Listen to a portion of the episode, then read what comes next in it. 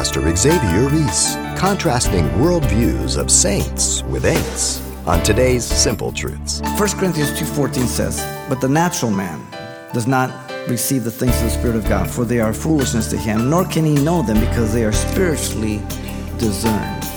Don't expect the non believer to understand your worldview. They will not. But we trust God to do this, you understand? So we pray for those.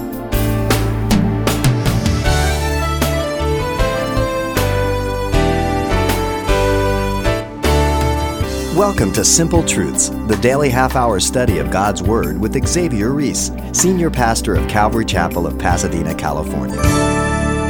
The counsel of Proverbs 18:19 is this: A brother offended is harder to win than a strong city, and contentions are like the bars of a castle. This is wise advice to be sure from King Solomon, and fair warning when it comes to resolving a dispute between Christians.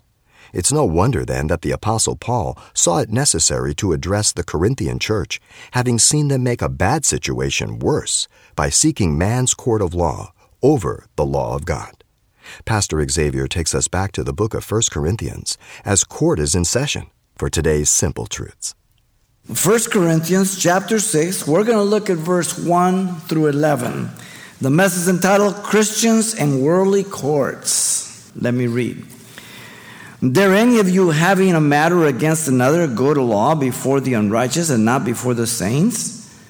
Do you not know that the saints will judge the world? And if the world will be judged by you, are you unworthy to judge the smallest matters? Do you not know that we shall judge angels?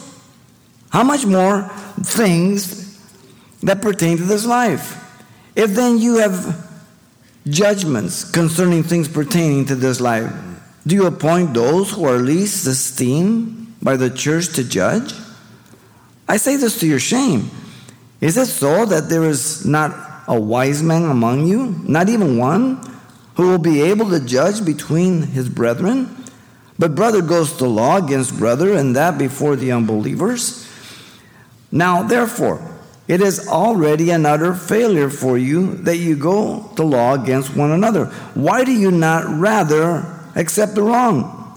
Why do you not rather let yourselves be cheated? No, you yourselves do wrong and cheat, and you do these things to your brethren. Do you not know that the unrighteous will not inherit the kingdom of God? Do not be deceived. Neither fornicators, nor idolaters, nor adulterers, nor homosexuals, nor sodomites, nor thieves, nor covetous, nor drunkards, nor revilers, nor extortioners will inherit the kingdom of God. And such were some of you, but you were washed, but you were sanctified, but you were justified in the name of the Lord Jesus and by the Spirit of our God. The failure of the Corinthians to litigate against, against each other before the pagan courts is characterized by three things. First, verse 1 through 3, the confrontation regarding their lawsuits. 4 through 8, the repudiation regarding their lawsuits. And 9 through 11, the caution regarding their lawsuits. The confrontation regarding their lawsuits is what comes first, verse 1 through 3. Notice in verse 1, the Apostle Paul pronounced the indictment against the Corinthians as a prosecuting attorney.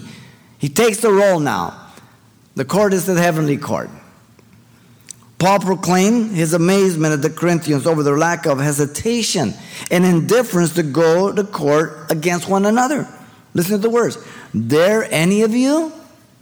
The word is used for the Pharisees who dared not ask Christ any more questions in Matthew 22 46.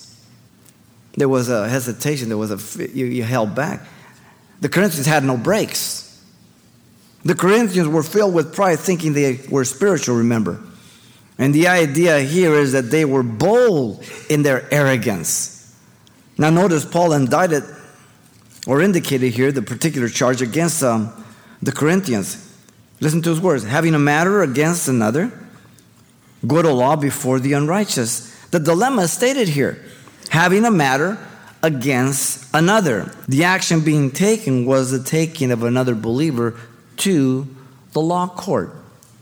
Now, notice the problem is also stated go to law before the unrighteous. The reference to the unrighteous is the pagan judges. These judges were not born again and would not be judging their cases according to God's standards and righteousness. Paul indicated the proper solution, notice, to the Corinthians and not before the saints. The saints comprise the community of God's redeemed, what you and I are. We're born again. We've come from darkness to light. The saints were those who understood forgiveness, mercy, the love of God. They should have settled their issues within the church. They should have never gone to the pagan courts. Look at 2 and 3. The Apostle Paul delivered the incriminating argument. Mary's the attorney here. Paul pointed out their failure or their future privilege here to judge in the world to come. Do you not know that the saints will judge the world? He's, he plays a great attorney. The phrase there, do you not know, is a strong rebuke to what they did know and they should have acted on. You say to you know that do you not know? Didn't I tell you? Same thing.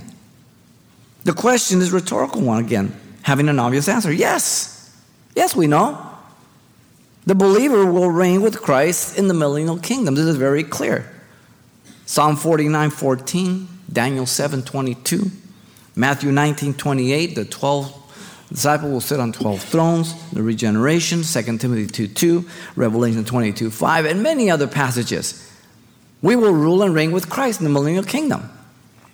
Now, notice Paul points out their failure and their fault regarding the responsibility to the saints. He says, And if the world will be judged by you, are you unworthy to judge the smallest matters? The lesson is from the greater to the lesser. The world to come will deal with matters of the kingdom age. The present world encompasses the presence of the kingdom of God in part, but not yet completely fulfilled and established. So, if we're going to judge matters of such great importance, these things are petty. These issues here. The question again is rhetorical, having only one answer no, they were not unworthy, meaning unfit to judge the smallest of matters, the least important things between them. Why were they fit? They were Christians. They knew God, they have the Word of God. Certainly, that uh, it's all the Old Testament. The New Testament is putting together. The Old Testament like Exodus, Leviticus, Deuteronomy, all the court cases, how to deal with each other, the fairness, the justice, it's all there. Notice still in 3, Paul pointed out their future privilege to judge angels. So the first example, the world to come, now angels. Do you not know that we shall judge angels? Again, the word or the phrase there, do you not know, is the strong rebuke to what they did know, but weren't acting on it intuitively. The lesson is again from the greater to the lesser. Angels are spirit beings, as you know. Angels are ministering spirits to the earth of salvation. Angels cannot be redeemed. They're not creating the image and likeness of God. Only man is. The question again is rhetorical, having another obvious answer. The answer is yes. The believer will judge the bad, rebellious angels, not the good ones. Some of them are chained in Tartarus that will be cast in the lake of fire. 2 Peter 2 4. Revelation 19, 19 through 20, and then in 20, verse 10. And there's other passages, but those will do. Now, notice also, Paul pointed out their fault and failure to the responsibility to the saints of the church again. How much more things that pertain to this life? He went from the greater to the lesser now he says, How much more? They were more than able to judge matters of the saints in the church. The phrase, things pertaining to life, means any of the issues arising between the saints. Normal things of life. Neighbor backs out of the driveway and runs over your mailbox. Doesn't want to pay for it. Little Johnny of the block, Dennis the Menace, he got a BB gun and customize your front windows. Stuff like that. A case in point is a good example recently of the humanistic courts that make inappropriate judgments when it comes to Christians or people of faith. This judge ordered a girl who was being homeschooled to attend public school. And the reason was that the judge believed that the, woman, the girl had not had enough exposure to make a proper choice, and she thought it was wrong for her mom to just exclusively give her the limited choice of Christianity. Listen to the judgment. The original order issued in July 2009, Judge Lucinda V. Sadler reasoned that the girl's vigorous defense of her religious belief to her counselor suggests strongly that she has not had the opportunity to seriously consider any other point of view. This is in America, only one of many cases. It's going to get worse. Does this mean that the Christians are never to go or permitted to go to a secular court in litigation? No.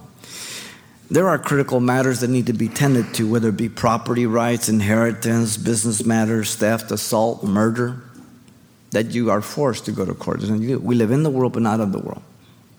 So you can't not go for everything and anything. Christians at times deal with um, a believer that is unwilling to arbitrate, as Paul suggests, leaving only one course, then you have to treat the individual like a publican, like a non believer. Okay? A believer may have to take an unbeliever to court simply because they have failed to fulfill the contract. And you've got no other choice. Now, again, you have the option if you want to just kiss it off, you can. And Paul's going to suggest that, okay? But that's your own personal choice. Paul himself appealed to Caesar, if you remember, in Acts 25 11.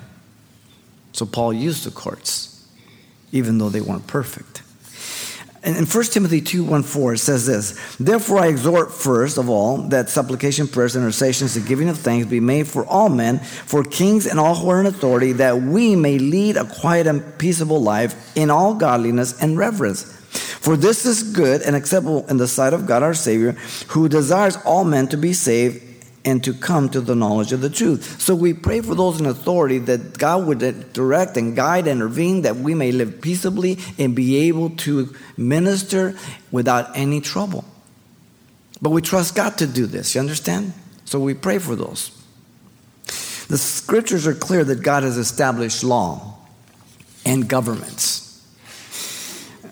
For the command is that we as Christians are to obey the laws of the land and be subject to those in authority, be they kings or governors, because God has established them for punishing the evildoer.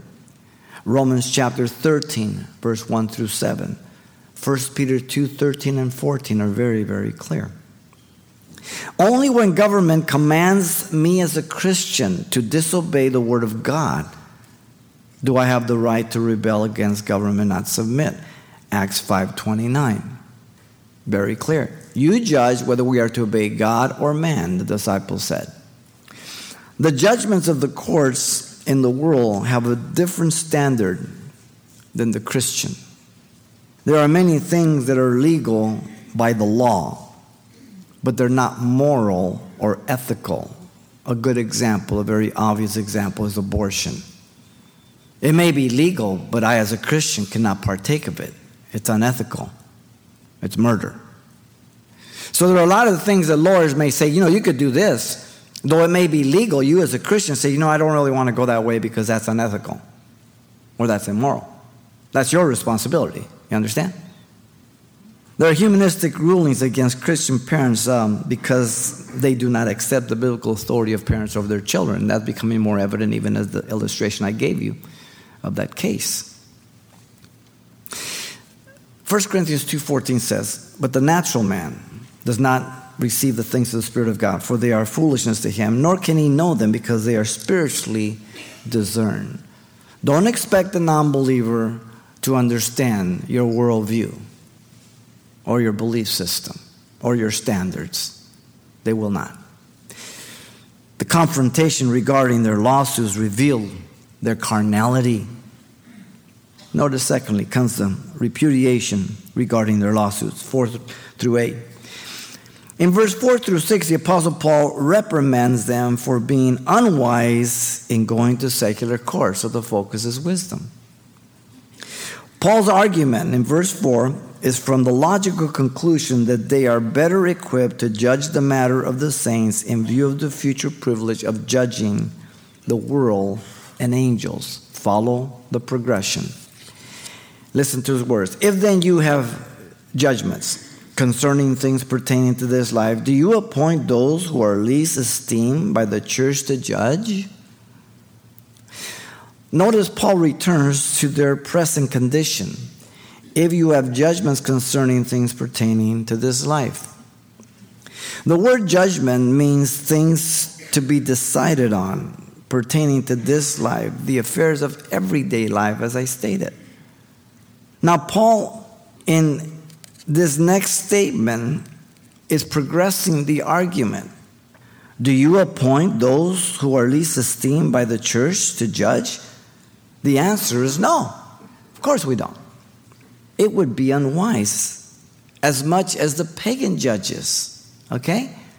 And that's the whole point. Look at verse 5, he clears it up. Paul verifies the point of his argument by a sharp rebuke. I say this to your shame. Is it so that there is not a wise man among you, not even one, who will be able to judge between his brethren? The first part of the verse 5 is a commentary on what he has just stated in verse 4, declaring the way they have handled matters as shameful to their embarrassment and humiliation. Paul is disgusted. And he asks them, Is it so that there is not a wise man among you, not even one? You've got these matters that are matters of life, and, and would you put the least wise to do it? No. But even if you did, they'd be better or just as good as the judges out there, right? But you wouldn't do that. And here's the punchline Is there not even one wise man among you? When you're going to make decisions, you get the most mature in the church, the wise in the church, those who have been proven by God, right? That's what you pick. The Corinthians were boasting in their wisdom, but proving to be unwise in their life decisions and lives themselves. The Corinthians were trusting in worldly wisdom rather than God's wisdom. He already told us that in chapter 1, verse 19 through 22, chapter 2, verse 1 through 6. The Corinthians were proud and arrogant, so Paul addressed them with sarcasm earlier in chapter 4, verse 8. Remember, he said this You're already full. You're already rich. You have reigned as kings without us. Indeed, I could wish you did reign, then we also might reign with you. They thought they had arrived.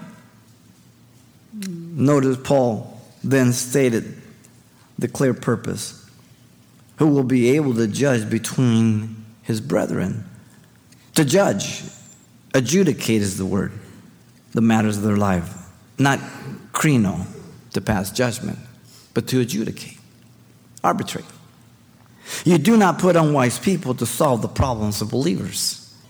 You put the wisest men to judge the matters pertaining to the life of the saints to bring scriptural resolution and spiritual benefit to their lives. Look at six.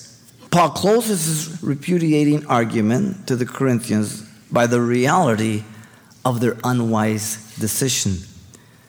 But brother goes to law against brother, and that before the unbelievers. Paul points out this was a sharp contrast to what they should do by the word but. Paul used the singular masculine, one individual against the other. Paul indicated the process of present reality. The present indicative passive is here. This is no hypothetical situation, this is a real condition. Paul exposed their lack of wisdom by seeking to get a verdict from a pagan judge. Then in 7 and 8, the Apostle Paul rebuked the Corinthians for their bad witness. Paul said that they had failed to give a true example of a Christian, revealing they were no different than the pagans. Welcome to the Church of Jesus Christ today. It's very hard to tell the Christian from the pagan. Listen to his words. Now, therefore, it is already an utter failure for you that you go to law against one another.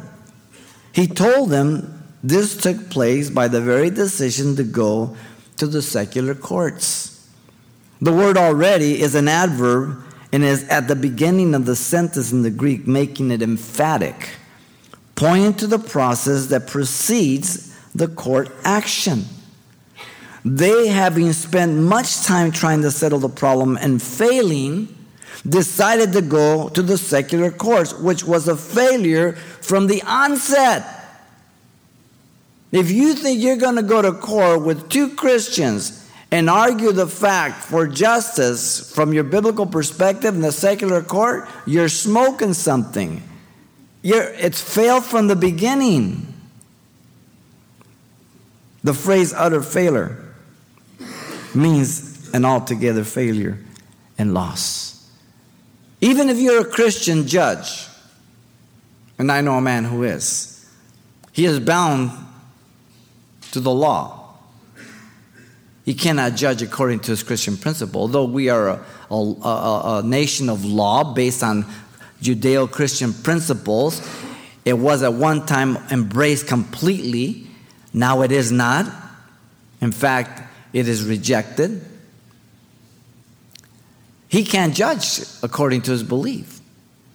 He is subject to the law, the way it's interpreted and applied today. Paul gave them biblical advice in view of their litigations. Don't miss it. Look at the rest of seven there. The innocent person could accept the injustice being done to him. Why do you not rather accept wrong? That's one advice the innocent person could suffer financial robbery. This is the second one. Listen, why do you not rather let yourselves be cheated? In other words, the loss of time is better than the bad spiritual example, even as Jesus spoke on the Sermon on the Mount, chapter 5, 38 through 40, and all the whole section there. Though he's speaking about persecution against the faith itself. This is litigation. In other words, for the sake of Christ, rather than shaming Christ, don't contest it. Those are the two options of advice. Now, in verse 8, Paul exposed their true heart of greed by their action in their litigation. So, from verse 7 there, this is the aspect. Why don't you do this? Why don't you do that? But then he says, No, you yourselves do wrong, cheat, and you do these things to your brethren. He nails them. And as they say, well, you know, you could just let it go, you could just suffer the loss, and go, oh, nah, but you don't. You and you as a parent know if you've dealt with your children, right? See, you, you understand where Paul's coming from here. They were actively being unjust in their present litigations against other brothers. Pastor Xavier Reese, illustrating how God's Word is the last word when it comes to justice served among His children. Now, all of our recent programs, including this one, are available for listening again, anytime, just by clicking the radio listings link at calvarychapelpasadena.com. Or if you prefer to request your own copy of today's important study from 1 Corinthians, titled Christians and Worldly Courts, it's available on CD for just $4 and having your own copy makes a convenient way to pass along this teaching to your brothers and sisters in the Lord once you're through. The title to ask for once again is Christians and Worldly Courts. Or simply mention today's date when you write Simple Truths, 2200 East Colorado Boulevard, Pasadena, California, 91107. Or to make your request by phone, call 800 926 1485. Again, that's 800 926 1485. Or the address once again is Simple Truths, 2200 East Colorado Boulevard, Pasadena, California 91107. Thanks for including the call letters of this station when you contact us.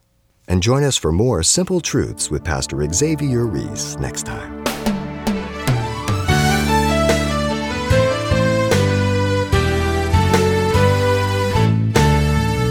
Simple Truths with Pastor Xavier Reese, a daily half hour broadcast, is a radio ministry of Calvary Chapel of Pasadena, California. www.calvarychapelpasadena.com.